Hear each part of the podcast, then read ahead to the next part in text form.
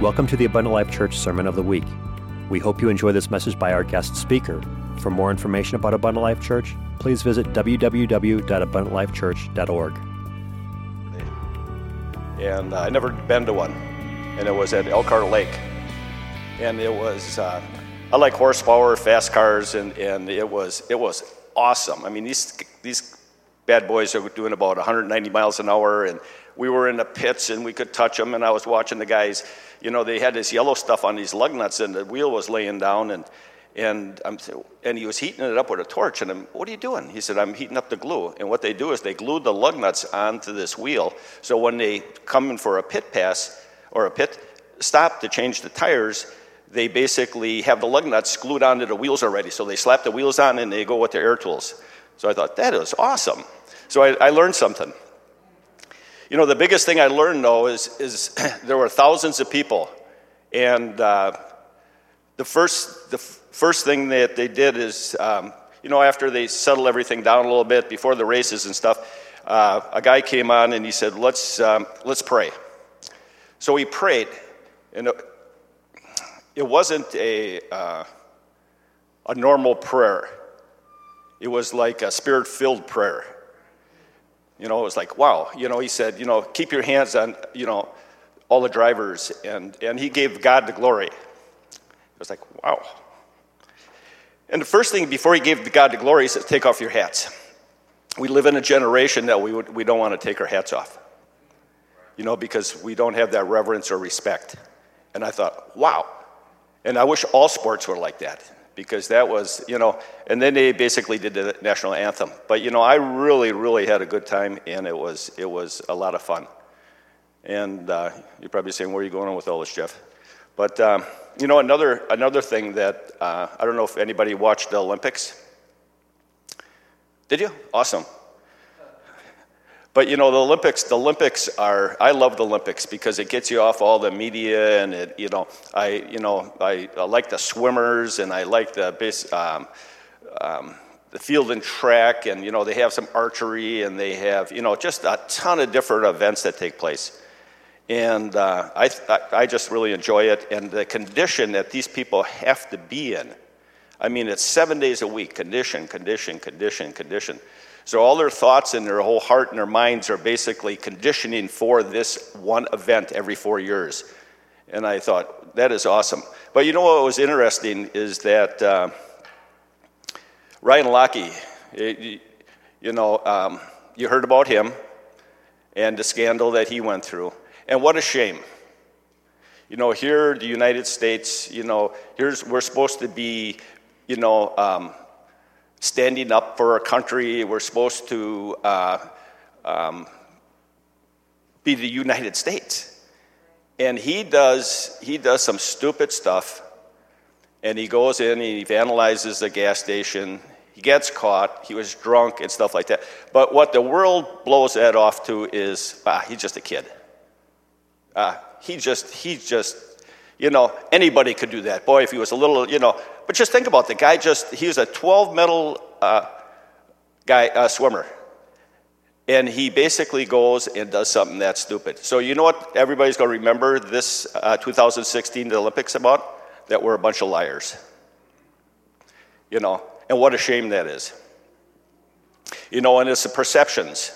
And it's the perceptions, like I said, the perception that I had at that NASCAR race yesterday about the prayer. And that's what I picked up off of it.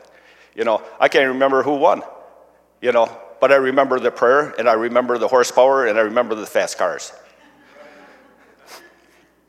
You know, another question I have to ask people is, is uh, um, who all works out here, you know, physically? Do you do you run? Do you do you jog? Do you, you know, physically do anything? We live in a world today that is that is basically... Um, Everybody, you know, I mean, it's it's it's their God, you know. And I like working out, and I like racquetball and stuff like that. But it's, you know, I watch it today. It's they they they use working out as an escape, and they, you know, the what it does, it basically when you work out hard and you basically get your heart rate up and the endorphins go. And and I know uh, Brother Kelly and I play racquetball. We've been playing it for years. And and I know that feeling after racquetball. I mean, we I mean it's awesome. We can we can go to the other. We play at noon, so we always laugh at each other that we can finish off the rest of the day now, because we have a different mindset, you know. And that's what people. I believe the workout does to people. It helps them have a different mindset, you know. Um, you know, I know Brother Kyle. He he walks every day. And you got to bear with me here a little bit, because if I jump around, you know, I'm going to talk about the heart, the physical heart, and I'm going to talk about the spiritual heart. And, you know, people have said, well, yeah, Brother Kylie walks, you know, two or three miles every day for a um, physical workout. But I can tell you he doesn't. It's a spiritual workout, you know, and... Uh,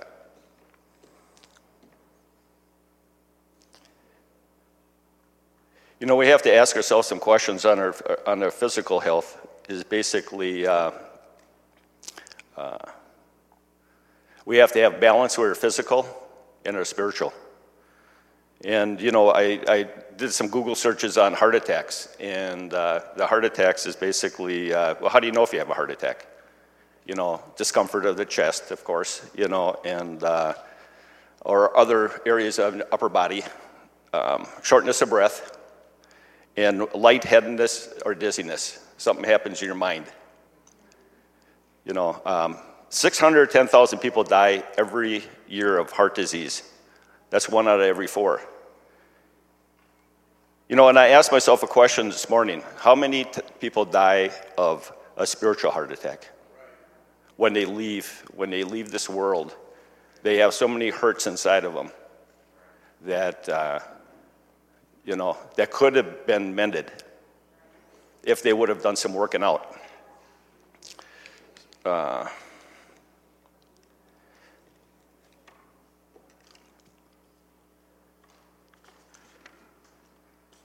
I like to I like to name this message, "What is the condition of your heart?" I learned some in the last few days.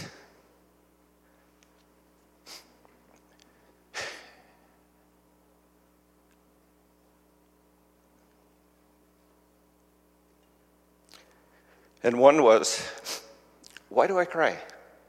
I had to ask myself that. Why am I weeping? And God says, because you do it in a safe place. Because I don't weep outside this building, hardly ever.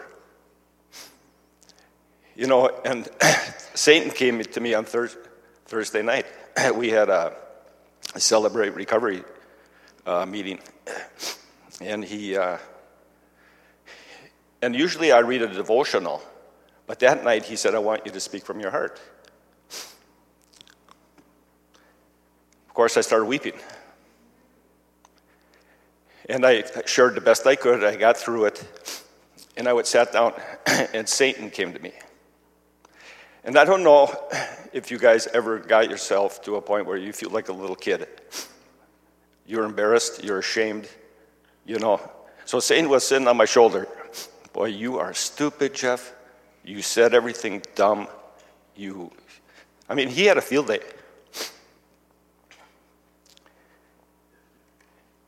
And I, I said, I, I really, I started believing it until I got home.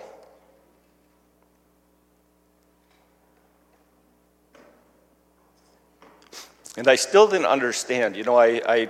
I, you know, God spoke to me through my wife that night. And she said, well, how you doing? You know, I just, you know, I, I just feel like I didn't do anything right that night. I feel like, you know, first of all, I gave a message and I started weeping. I had a newcomers where I felt I did terrible with. So he, I mean, he had a field day with me. But I remember going, laying in bed and just rebuking him. And that spirit left me, and it was it was awesome. So, again, what's the condition of my heart? You know, what, what's what's your heart made of? You know, your hearts are made up of thoughts. You know, what kind of thoughts do I have?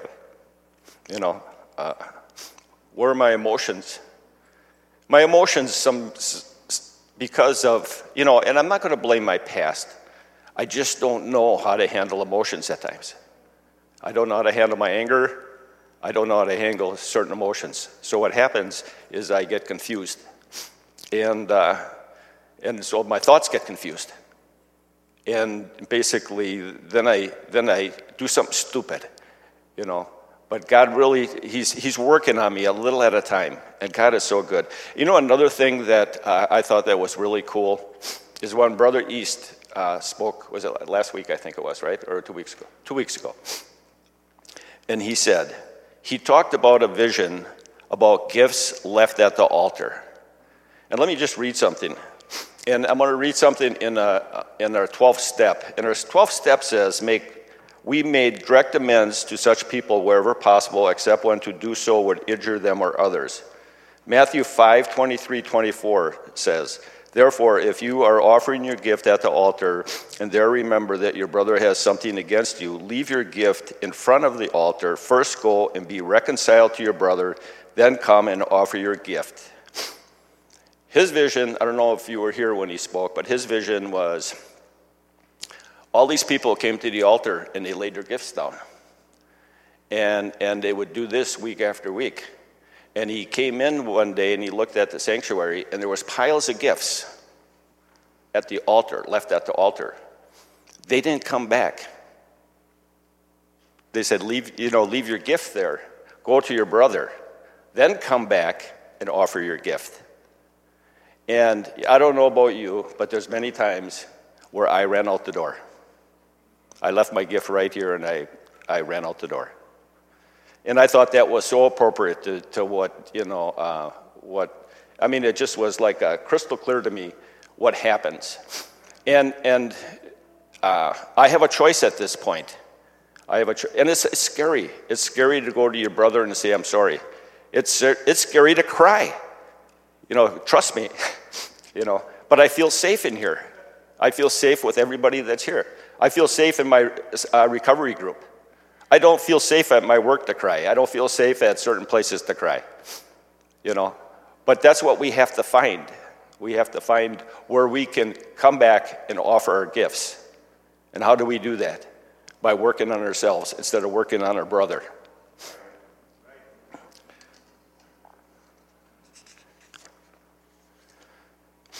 You know, and then I, I asked myself some questions. I says, "Okay, Jeff, what's holding you back?" And, you know, one of it, it's, maybe it's my heart condition, you know. And it says, you know, and then a, a scripture came to me. It says, "Search me, O Lord God, and know my heart. Try me and know my thoughts." I mean, that is so powerful. That scripture really, you know, search me, O Lord, you know. And, and uh, we get caught up in this world and we forget to ask God to search us. But you know something? I know for me, I have triggers. And these triggers will, fl- you know, I don't know if you guys ever f- had a trigger. And a trigger, you know, um, let me see, I'm jumping here a little bit, but let me, uh, I, did, I Googled trigger too. A trigger is a small projecting tongue in a firearm, actuates the mechanism that discharges the weapon. So a trigger, to me, is something that discharges a weapon. And what's your weapon, Jeff? Anger. Anger is a weapon. You know, um, um, and and there's two there's two types of people. There's people that can be real angry, and then there's people that can be uh, they're kind of um, not introvert, but they're passive aggressive. And you know something? Passive-aggressive people hurt worse than the angry people. At least when somebody's angry, I know where they stand. You know, uh, but you know that's that's some of the, my weapons that I use. Um, that's the trigger that comes to me. You know, one of the um, another thing that uh, in Celebrate Recovery, uh, I spoke on relapse, and relapse was. Um, So what we do is we have lessons that we speak on, and, and they're really good lessons. And one of the thoughts that came to me on relapse was basically, uh, what what are one of my triggers? What happens to me? And and one is money. And this is embarrassing. And it's like, okay, God, why do I get freaked out about money? And he showed me. He, he brought me back to when I was twelve years old. And I got a job at twelve years old. And this job was, you know, why did I get a job at twelve? You know, and and unfortunately, my, my household was pretty messed up. I found freedom in a paycheck. And and unfortunately, I made my work my God. Even after I sobered up, sobered up with alcohol, you know, it probably was only a few years ago where God really showed me that I use my work as a substance, because I could hide out. Even today, even today, I know if I have something going on, boy, just I can I can hide out. The difference between David and I, David would tend the flock, and he would be talking to God. I would I would be tending the flock on my car or working in my garage, stewing over something, you know. So that's that's the difference between him and I. Uh, but I'm working on it. God's showing me a little at a time, and that made me see that, you know. And then I I know that, and you know, it's funny because there was uh, this person a while back wanted a raise and stuff like that, and I could feel my dander, you know. I just felt inside, oh. And it's like, why am I feeling that way? You know, what is making that, you know, because a person deserves a raise. And a person, everybody deserves to be heard. But what triggers me? And and that helped me understand that uh, I have an issue, you know, that I have to work on. And that was that was basically the money stuff that I used to basically defend myself. You know, and my first weapon, you know, when the trigger came on, my anger came out. You know, and that's amazing to me that that came into my mind, you know, that God showed me that. Because that, I, I tell you, five years ago, that would have never happened. You know. Um, you know, another thing, maybe we have some deep hurts, habits, and hang-ups. You know, we have to ask ourselves, you know, um, when that trigger comes up and, and th- that little, when your hair stands on your arm, it, it's just, you know, when you feel uncomfortable, you know, why, God, am I feeling this way? This is this seems weird. We have to ask ourselves, is there some deep hurts? Is there some deep habits? Or, or what's my hang-up? Psalms fifty-one ten says, create in me a clean heart, O God, and renew a right spirit within me. The first step in pre- preventing a relapse is to admit that you that you will be tempted, that you are not above temptation. Jesus was, wasn't, and why should you? You know, we are going to be tempted. You know, and uh, the devil's going to be sitting on your shoulder. You can count on it. Any type of healing that takes place in our minds, in our thoughts, in our emotions, the devil doesn't want Jeff Brown to cry. He wants him to be angry. You know, so I'm I'm fighting those forces. Um, and God is so gentle. You know. You know, maybe for some of us, it's going back to step one. What is step one? We admitted we were powerless over our addictions and our compulsive behaviors, that our lives had become unmanageable, and I know that nothing good lives in me, that is in my sinful nature. You know, twenty-seven years ago, I came to Abundant Life. I repented, I was filled with the Holy Ghost, and I spoke in other tongues. I didn't do that once, I did it, and I, I wish I could do it daily, and I need to. I need to do that repentance daily, but it's one of those things where where I'm that spirit inside of me is fighting all the time, and and God is showing me a little at a time. This is what I need to work on. So I have a choice to make, you know, and the choice is basically, what are you going to do with that? Do you want to get closer to me? Because quite frankly, when I because I'm spirit filled, I understand that, and there's nothing about. But if if I'm not doing what God requires me to do, then then basically I'm I'm stunted emotionally, and, and God doesn't want me stunted emotionally. He wants me to basically um, give freely.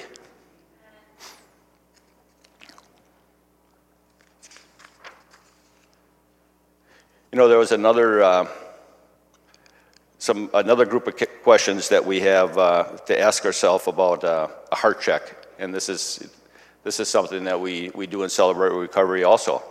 It says, you know, you have to ask yourself five things, and it's, uh, are you hurting? Are you exhausted? Are you angry? Are you resentful? Are you tense? And these here, what they do is they help you try to get in touch with your emotions. This is this is heart healing stuff. You know, and the heart healing stuff is basically, um, you know, we ask God to, you know, test me, know what's in my heart, help me have a clean heart. We, we you know, we, we ask that question. So we have to ask ourselves these questions. You know, what are we hurting from? And we have to be honest with them. And sometimes that's really, really hard to be honest. Um, you know, a spiritual heart attack, you know, it, it's it's it's a loss of spiritual desire. You know, and I don't know if you ever went through that, but I know I have. You know, I've had I've had symptoms of a heart attack where I my my thoughts and my emotions did something completely different than what God wanted me to do. You know, one of the it's easy right here. It's not easy out there. You got to make a lot of choices outside those doors. Who are you, who are you going to live for? You know, um, physical fatigue is another one, and physical fatigue is is uh,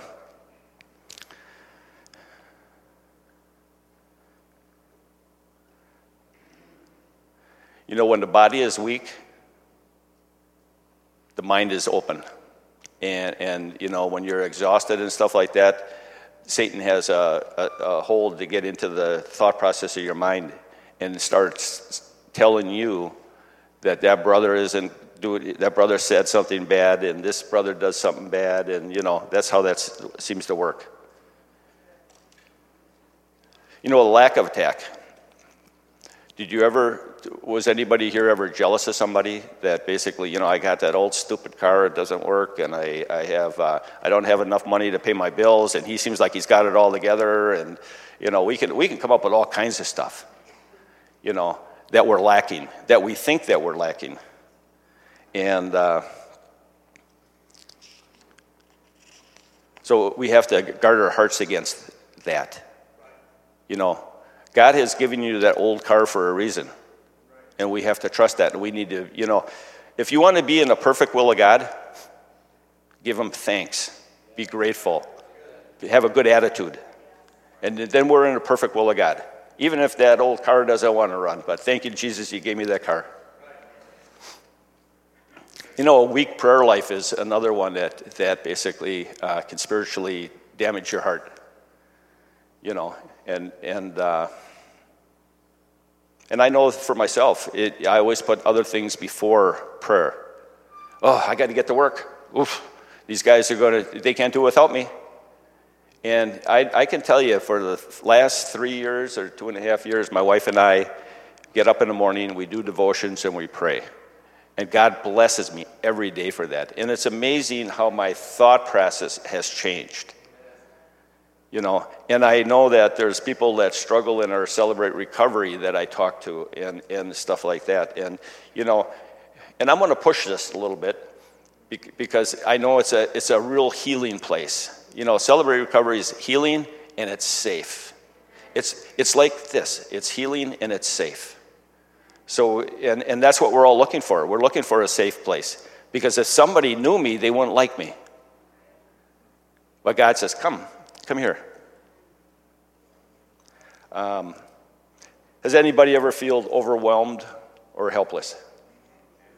You know, that's another that's another sign of a spiritual. You know, and, and we, we have to go to God right away with this stuff.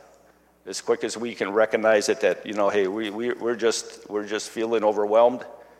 I feel helpless, you know, and, and we have to go to God. Because, you know, unfortunately, there's many, many times I get to a point where I have to cry uncle before I get to God. But, you know, some, he won't let me go if I'm working on my heart. You know, it's kind of like Pharaoh. I go back to Pharaoh. The only reason he hardened Pharaoh's heart because he tried and he tried and he tried and he tried and he tried. He said, Pharaoh, get out of here. You know, he didn't say it quite that way, but, you know, it's just like that's what he meant. He said, your heart, I can't do nothing with your thought process or your heart. You know, I've tried. Um, you know, another thing is your old habits and lifestyles return. You know, and um, we have to be on guard about our, our old habits and lifestyles because God is changing us every day uh, f- for the good. You know, and it's uh, another another one I have here is pulling away from godly relationships. We have to be on guard for that. You know, when somebody is telling us, you know, uh, you know, a, a good friend, a good Christian friend is honest with us, and he, he's sharing stuff with us, we want to be, you know, we don't want to pull away from these people. You know, we want to support one another.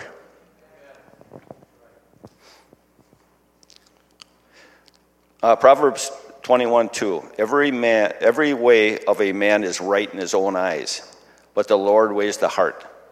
So, you know, if you think about this scripture, every way of a man's heart is right. So we think our way is right. But you know something? It's not. You know, and that's why we have to continue to ask God to search our heart. Um You know, I want to talk about a, I was going to read, um, Celebrate Recovery has a, a Bible, and they, they have characters in the Bibles, and they, they talk about like maybe Moses or, you know, uh, and they talk about David, and, and uh, uh, David, you know, I, I I he's quite a guy, you know, and we can glean a lot from David. You know, but uh, one that really struck me and and made me really think is Nathan. And Nathan the prophet came to David and he said, hey, David, you know, and I think we talked about this, and and uh, but, you know, it really struck me when I, I, I thought about Nathan and what a good friend he was, and how he went to uh, David and he, he basically told him, he was a prophet, so he told him a parable. He said there was this, you know, uh, guy that basically took this man's sheep, and, and it's the only one he had, and, you know, he went on and And and uh, David got upset and said, well, you know, hey, wait a second, you know, we need to do something about that. He needs to return that, you know, fourfold or tenfold or whatever it was. And and uh, and he told him some other stuff. And he says, you know, Nathan told David, he says, that man was you. And the courage it took him, took to tell David that, and to have a friend like that. So, you know, I'm not going to get into it anymore, but you know something? We all need a friend like that. We call them accountability partners. We call them sponsors. But we need to have friends that basically can be honest with you. Because I need that. I need to say, hey, Jeff, you're slipping away here, buddy. You know, you have to take a look at yourself. And, uh, and I do have people around me that really show me what I need to look at. And we can do it in a way that it's not offensive. We can do it in the way that God would do it, you know. And and and we don't give up on our friends, you know. Just because we see them headed south a little bit, you know, we go after them, and we, we pull them back and say, you know, there's a better way. So, um, you know, some reasons, you know, another reason I... Uh, uh, David was called a man after God's own heart, you know, and uh, what does that mean? You know, yeah, David, dis- David, you know, committed adultery. He he murdered. He did a lot of other stuff too, but you know something? He was a man after all God's own heart. He was humble. He laid himself out there. Most all the Psalms are written by David. And you can go through the Psalms, and the Psalms that really speak to your heart and your mind. And, you know, some of the stuff that it speaks to is is basically the uh, being humble. You know, we have to we have to we have to work at being humble, um, reverent, respectful. One of the things that that we have a struggle with is trusting, but we need to trust the Lord. He is the light of my salvation. We need to be devoted. We de- we need to be devoted to basically our recovery. What we are here is we're we're all going through recovery. We we need to be faithful. We need to be obedient. And we need to repent. And that's the biggest thing that basically David did. He know he knows what repenting is. You know, so um, I don't know. I just, this message was probably a lot more for me because I know that's how God works. You know, he showed me, he showed me why I cry. He showed me why I have struggled with money. And he's probably going to show me something else too. I know I know how God works, you know. So I want to thank you all today for basically listening to what I had, and, and uh, I thank you.